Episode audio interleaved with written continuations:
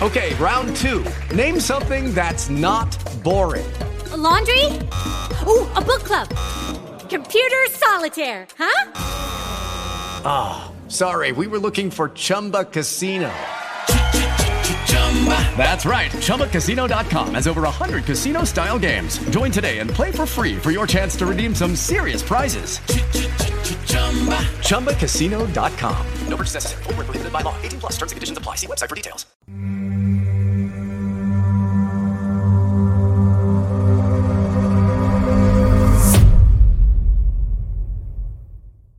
Benvenuti a questa nuova puntata 78 del podcast di intelligenza artificiale per l'impresa, il podcast di Blue Tensor, gli specialisti dell'intelligenza artificiale applicata al business. Questo è il podcast settimanale che esce ogni martedì dedicato ad imprenditori e manager in cui analizziamo con l'occhio attento dello specialista tutte le novità provenienti dal mondo dell'intelligenza artificiale e ne condividiamo anche le nostre opinioni sul loro utilizzo nel mondo del business. Ci trovate su www.bluetensor.ai e su tutte le piattaforme social, LinkedIn, Instagram, Facebook e Twitter.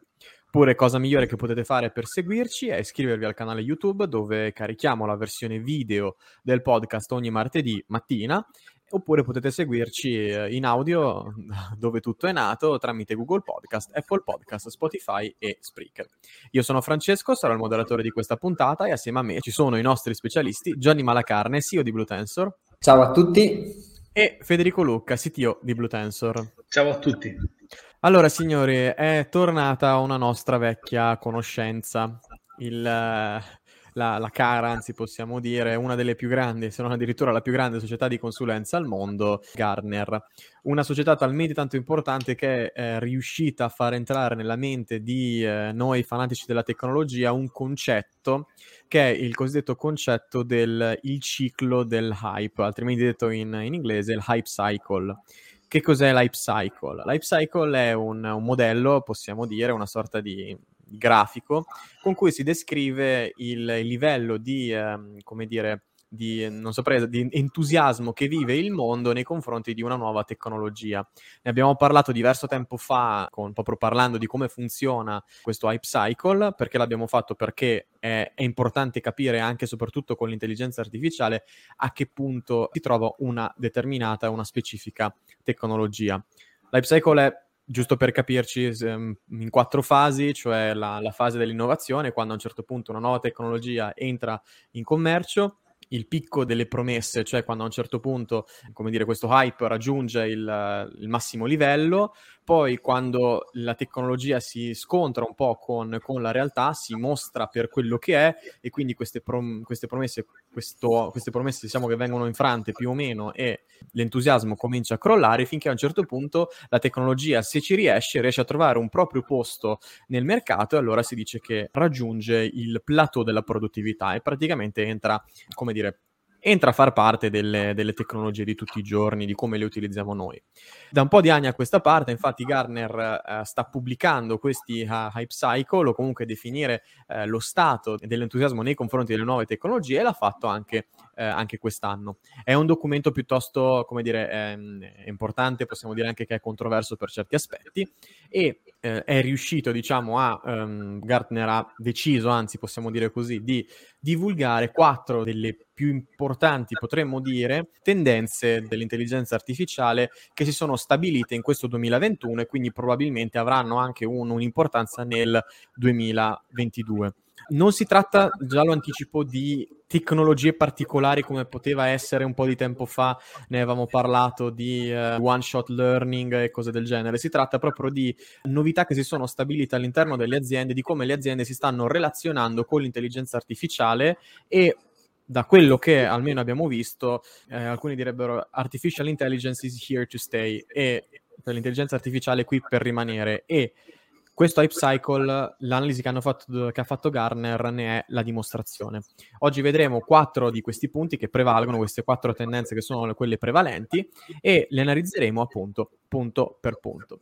Comincerà prima Johnny, poi saranno Johnny e Federico alternandosi fino ad arrivare al quarto e poi arriveremo alla conclusione. Quindi, benissimo, a questo punto Johnny, se vuoi cominciare puoi partire con il primo trend. Benissimo, il primo trend Gardner lo cita come model ops, ovvero operativizzare le iniziative di intelligenza artificiale. sappiamo bene che eh, per la maggior parte delle aziende integrare le soluzioni di intelligenza artificiale all'interno delle operazioni e dei flussi di lavoro è un processo complesso. Non a caso diciamo sempre affidatevi a degli esperti che lo sanno fare e che vi, fanno, e che vi sanno supportare al meglio. Secondo Gartner in media ci vogliono circa otto mesi perché un modello di intelligenza artificiale si integri nel flusso di lavoro e dia un valore tangibile. Questo lo possiamo confermare anche noi, ci vogliono un po' di mesi, insomma poi dipende sempre come viene affrontato il, il progetto, dalla, dalla seniority anche dell'ambito dove viene installato il sistema. In ogni caso, per ridurre i fallimenti di un progetto, secondo Gardner, ma anche secondo noi, le aziende devono operativizzare con efficienza le loro architetture di intelligenza artificiale. Le aziende, secondo quanto dice Gardner, dovrebbero considerare i model ops. I model ops non sono altro che una modalità operativa che Gardner eh, definisce per introdurre l'intelligenza artificiale che guarda caso noi siamo andati a guardarla, a leggerla, è, è, più o meno quella che abbiamo riportato anche noi e scritto nel nostro libro. È una modalità che eh, suddivide il processo sostanzialmente in sei step. Step 1 riguarda la collezione dei dati, quindi il mettere assieme i dati che servono per i dati relativi a un, certa, a un certo problema di business. Step 2, elaborare i dati, quindi eh, preparare, fare tutte le, le attività di pre-processing sui dati per prepararli allo step 3 che riguarda implementare gli algoritmi e trainare gli algoritmi per risolvere un particolare problema. Lo step successivo riguarda mettere il modello in produzione. Una volta che il modello è in produzione andiamo allo step successivo che riguarda misurare le, l'efficacia e quindi fare i test e, e, e le validazioni necessarie per arrivare all'ultimo step che consiste nel ritrainare il modello, quindi il modello si viene retrainato tipicamente con le eccezioni, per poi ricominciare da capo andando a, a, raccogliere nuovi dati che mi faranno ripartire il ciclo e quindi mi serviranno a migliorare ulteriormente il modello. Ecco, questo è sostanzialmente il model ops che secondo Gartner le aziende dovranno, dovranno implementare, quindi dovranno a, adottare delle metodologie per introdurre queste, queste tecniche. Gartner prevede che entro il 2025 il 75% delle aziende avrà operativizzato le architetture di intelligenza artificiale grazie anche alla rapida maturazione e allo sviluppo dell'intelligenza artificiale stessa. Tra l'altro a questo punto lo dico, ritornando a una cosa che noi abbiamo, abbiamo riportato tramite VentureBeat, che il 2024 sarà sostanzialmente l'ultimo anno in cui sarà possibile implementare l'intelligenza artificiale in azienda e cercare almeno tentare di ottenere un vantaggio sulla concorrenza.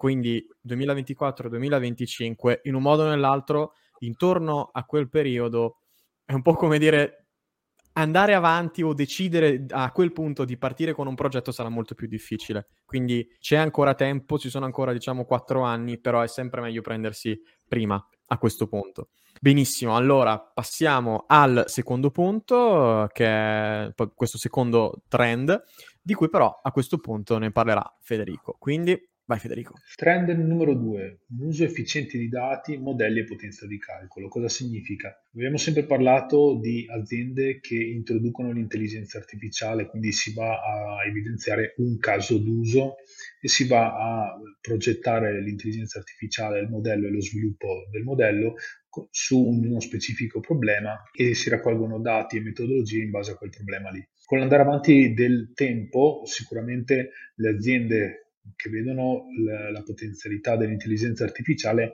inizieranno a volerne sempre di più dell'intelligenza artificiale, quindi inizierà a essere sempre più evidente che ci sono dati e risorse di calcolo e modelli che si sviluppano su verticali su situazioni sempre diverse, quindi si raccolgono dati, si creano modelli con scopi diversi, con anche modelli di intelligenza artificiale diversi per rispondere a differenti richieste o necessità dell'azienda. Qui Gartner prende per esempio la, il concetto di composite AI, in cui si parla di un network di fatto di intelligenze artificiali quindi di intelligenza artificiali con differenti tecniche, quindi la rule-based reasoning, graph analysis, agent-based modeling e tecniche varie di ottimizzazione che vanno a lavorare sui modelli dei verticali per creare un network di condivisione di conoscenza. Utilizzando un approccio di condivisione di network rispetto ai singoli verticali di intelligenza artificiale, sicuramente si inizia ad avere un,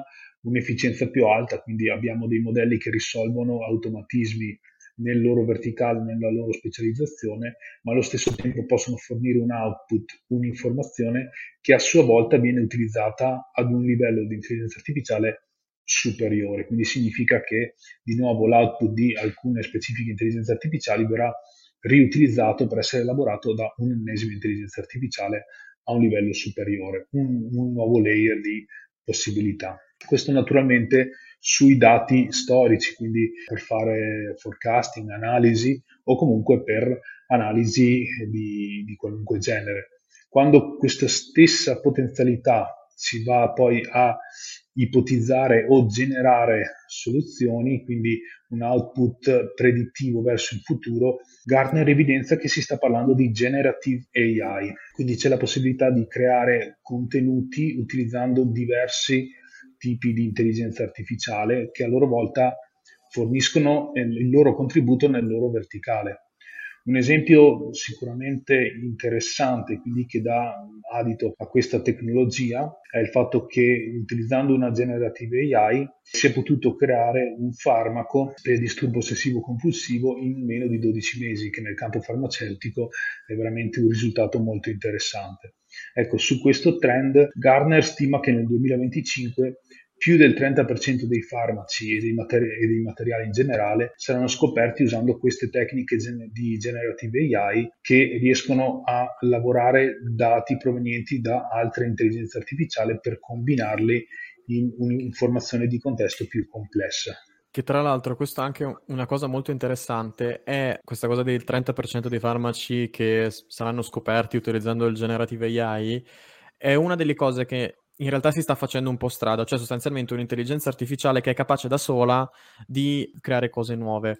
Mm, diciamo che se ne sta parlando da un po', ma in special modo nell'ambito farmaceutico, credo soprattutto dopo la pandemia, dove l'interesse è, è stato quello di dover trovare una soluzione nel minor tempo possibile, l'intelligenza artificiale è arrivata proprio nel momento perfetto. Poi, vabbè, non è stata per forza l'intelligenza artificiale a trovare il vaccino contro il Covid, ma anche quello sottilmente ha contribuito.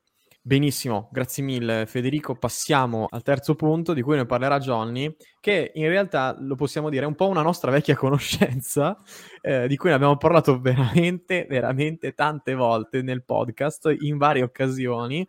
Quindi lo possiamo dire, è un trend stabile questo. Quindi vai Johnny. Sì, grazie della parola. Ne abbiamo parlato tante volte, anche perché ne hanno parlato in tanti, è stato molto chiacchierato e allora anche noi abbiamo ritenuto in passato importante dire la nostra su questo argomento che è relativo al terzo trend riguarda l'intelligenza artificiale responsabile. Su questo ne avevamo parlato qualche mese fa in una puntata dove abbiamo parlato appunto dei nove principi per un'intelligenza artificiale etica. E argomento assolutamente importante, soprattutto nel momento in cui l'intelligenza artificiale andrà a guadagnare sempre più terreno e rimpiazzerà o affiancherà sempre di più nelle decisioni, nelle decisioni umane. Più eh, eh, sarà predominante la presenza dell'intelligenza artificiale, più saranno gli impatti positivi e negativi di queste decisioni. È evidente che se rimane incontrollata, gli approcci su intelligenza artificiale potrebbero causare dei bias che a livello eh, diciamo, eh, del business potrebbero portare a dei problemi che si traducono in perdita di produttività e di profitto. Facendo degli esempi, quando gli algoritmi possono ad esempio dedurre l'etnia e il genere da dati statistici, ad esempio come un nome femminile eh, o un codice postale per eh, determinare qual è l'etnia predominante, i bias più impliciti sono difficili da trovare. Altro esempio, se un data scientist potrebbe non notare che un numero di click sul sito può essere discrimin- discriminatorio nei confronti dell'età eh, delle persone che fanno i click sul sito e questo potrebbe chiaramente portare a, a dei bias che tendono a favorire magari le persone, per esempio, con un'età diversa rispetto ad, ad altre persone. Eh, altro esempio ancora, un'intelligenza artificiale potrebbe classificare perfettamente un matrimonio classico, lo stereotipato come eh, matrimonio occidentale, ma potrebbe non saper riconoscere matrimoni di altre etnie, indiani o africani, che sono diversi sostanzialmente. Andando avanti, le aziende devono sviluppare e operare sistemi di intelligenza artificiale con equità e trasparenza e prendersi cura, oltre che degli aspetti etici, che ricordiamo ne abbiamo parlato nella puntata precedente, quindi invito ad andare ad ascoltarla, a guardarla, che lì abbiamo parlato a lungo di come si può affrontare il problema per, diciamo, circoscrivere queste problematiche. Oltre a questo, chi sviluppa intelligenza artificiale deve prendersi cura anche di aspetti che riguardano la sicurezza, la privacy, perché quando abbiamo a che fare con i dati la privacy è una cosa assolutamente importante e anche dell'eticità e quindi avere una visione a largo spettro sulla società. Diciamo anche che l'etica, l'eticità di una soluzione di intelligenza artificiale è qualcosa su cui l'Unione Europea si è espressa, vorrei dire ampiamente, ma abbastanza si è espressa creando appunto sì. la, la, regolamentazione che tutti conosciamo sulle intelligenze artificiali ad alto rischio, quelle a basso rischio, di cui ne abbiamo parlato comunque in una puntata basata proprio in cui abbiamo mh, analizzato diciamo la, questa nuova regolamentazione. Quindi anche questo è un trend che si consoliderà, come abbiamo già fatto notare. È quasi strano perché noi ci stiamo rendendo conto anche adesso che, cioè, Gardner ci sta dando ragione, praticamente, su tutto quello che abbiamo visto, di cui, che abbiamo documentato nel, nel podcast. Questo sarà una cosa di cui parlare, effettivamente. Benissimo, allora passiamo invece all'ultimo trend, che è una cosa un, un po' strana, lo ammetto, perché siamo abituati a ragionare sui dati, in, diciamo, concependoli in un modo solo, possiamo dire, mentre adesso le cose sembrano stare cambiando leggermente almeno. Quindi Federico, vai, tocca a te. Trend numero 4, i dati per la AI.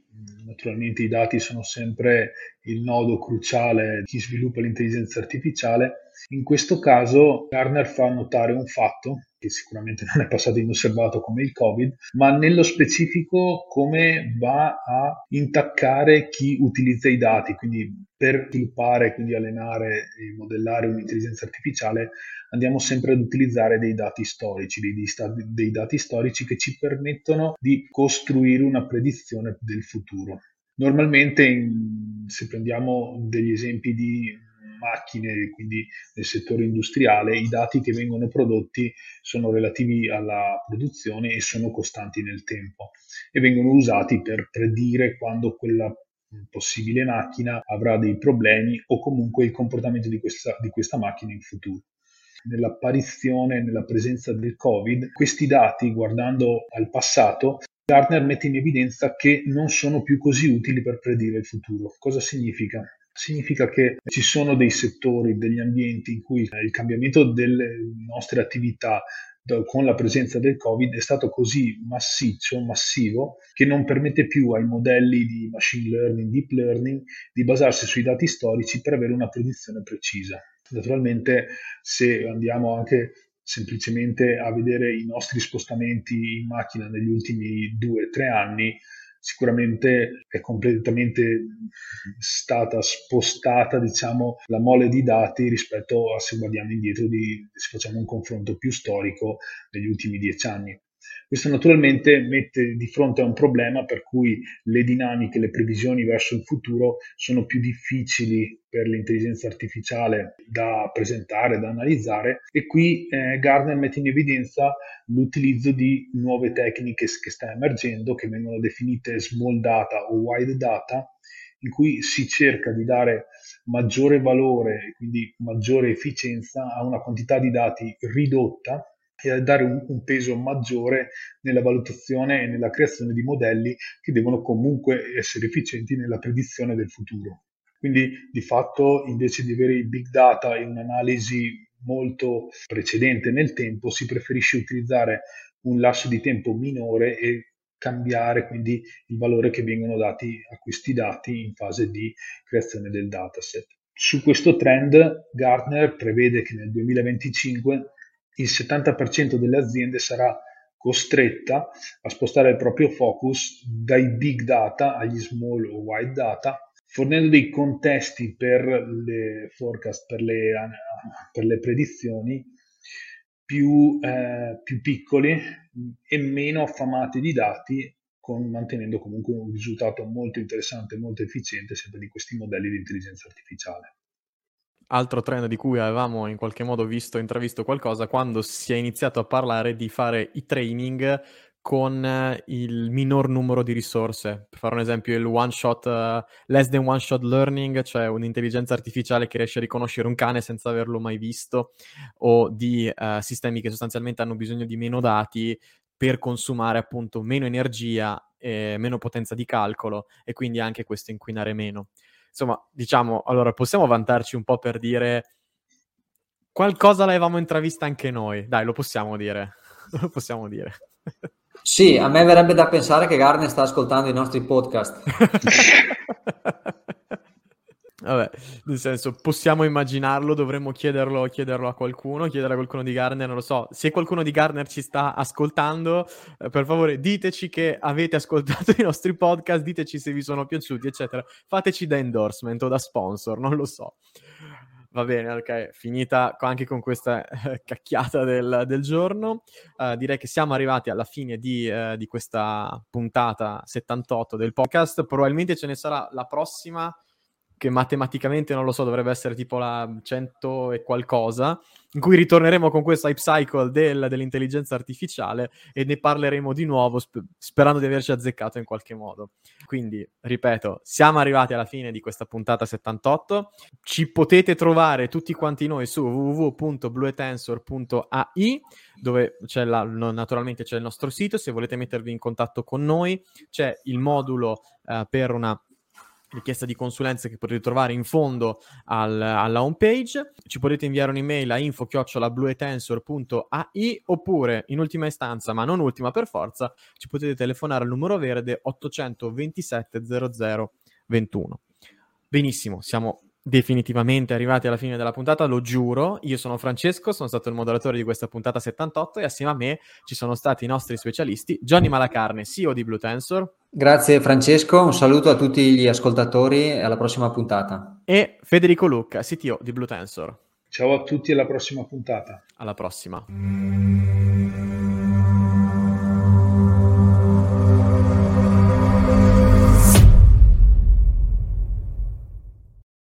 Lucky Land slots, you can get lucky just about anywhere. This is your captain speaking. Uh, we've got clear runway and the weather's fine, but we're just going to circle up here a while and uh, get lucky. No, no, nothing like that. It's just these cash prizes add up quick. So I suggest you sit back, keep your tray table upright, and start getting lucky. Play for free at LuckyLandSlots.com. Are you feeling lucky? No purchase necessary. Void where prohibited by law. 18 plus terms and conditions apply. See website for details.